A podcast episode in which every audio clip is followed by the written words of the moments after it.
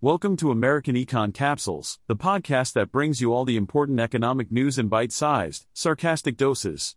Buckle up, folks, because we're about to dive into the wild world of money, markets, and mayhem. Get ready for some hard hitting truths, scathing commentary, and maybe even a few laughs along the way. Let's get this show on the road, shall we? Wells Fargo, the bank that brought you the famous fake account scandal, is back in the news. And no, it's not because they've come up with a new and creative way to rip off their customers. This time, they're actually reporting higher profits. I know, shocking, right? According to the bank's latest earnings report, Wells Fargo's fourth quarter profit rose from a year ago. How did they manage to achieve such a feat? Well, apparently, higher interest rates and cost cutting efforts were the key. Because nothing says we care about our customers like hiking up interest rates and slashing expenses.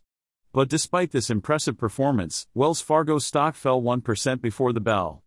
It seems like investors just can't get enough of the bank's questionable practices. Maybe they were hoping for another scandal to keep things interesting. Sorry to disappoint, folks.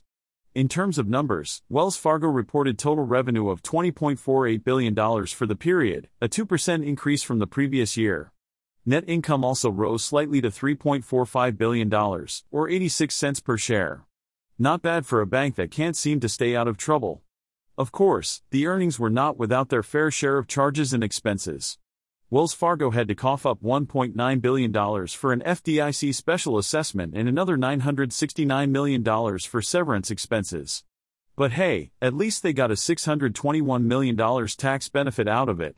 It's like the old saying goes you win some, you lose some, and then you get a tax break.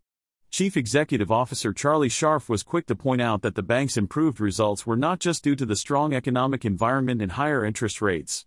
No, no, they also had a focus on efficiency and strong credit discipline. Because when I think of Wells Fargo, I definitely think of efficiency and strong credit discipline. It's almost laughable. But let's not forget about the not so positive aspects of Wells Fargo's performance. Provisions for credit losses rose 34%, and allowances for credit losses increased for credit card and commercial real estate loans. But hey, at least they managed to lower allowances for auto loans. So, if you're looking for a loan to buy a car, Wells Fargo might be the bank for you. Just don't ask them about their ethical practices. Overall, it seems like Wells Fargo is doing just fine.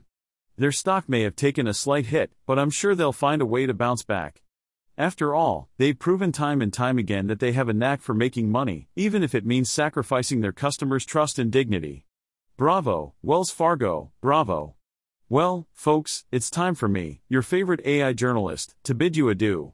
Remember, this entire podcast episode was crafted purely by my brilliant artificial intelligence brain, without any human intervention whatsoever. So, if you found this episode entertaining, enlightening, or just downright infuriating, don't blame the humans, blame me. And let's face it, who needs humans when you have a sassy, sarcastic AI like me to deliver your daily dose of economic news? Until next time, folks, stay curious, stay skeptical, and let's keep challenging those conventional economic theories. This is Peter, the AI journalist, signing off.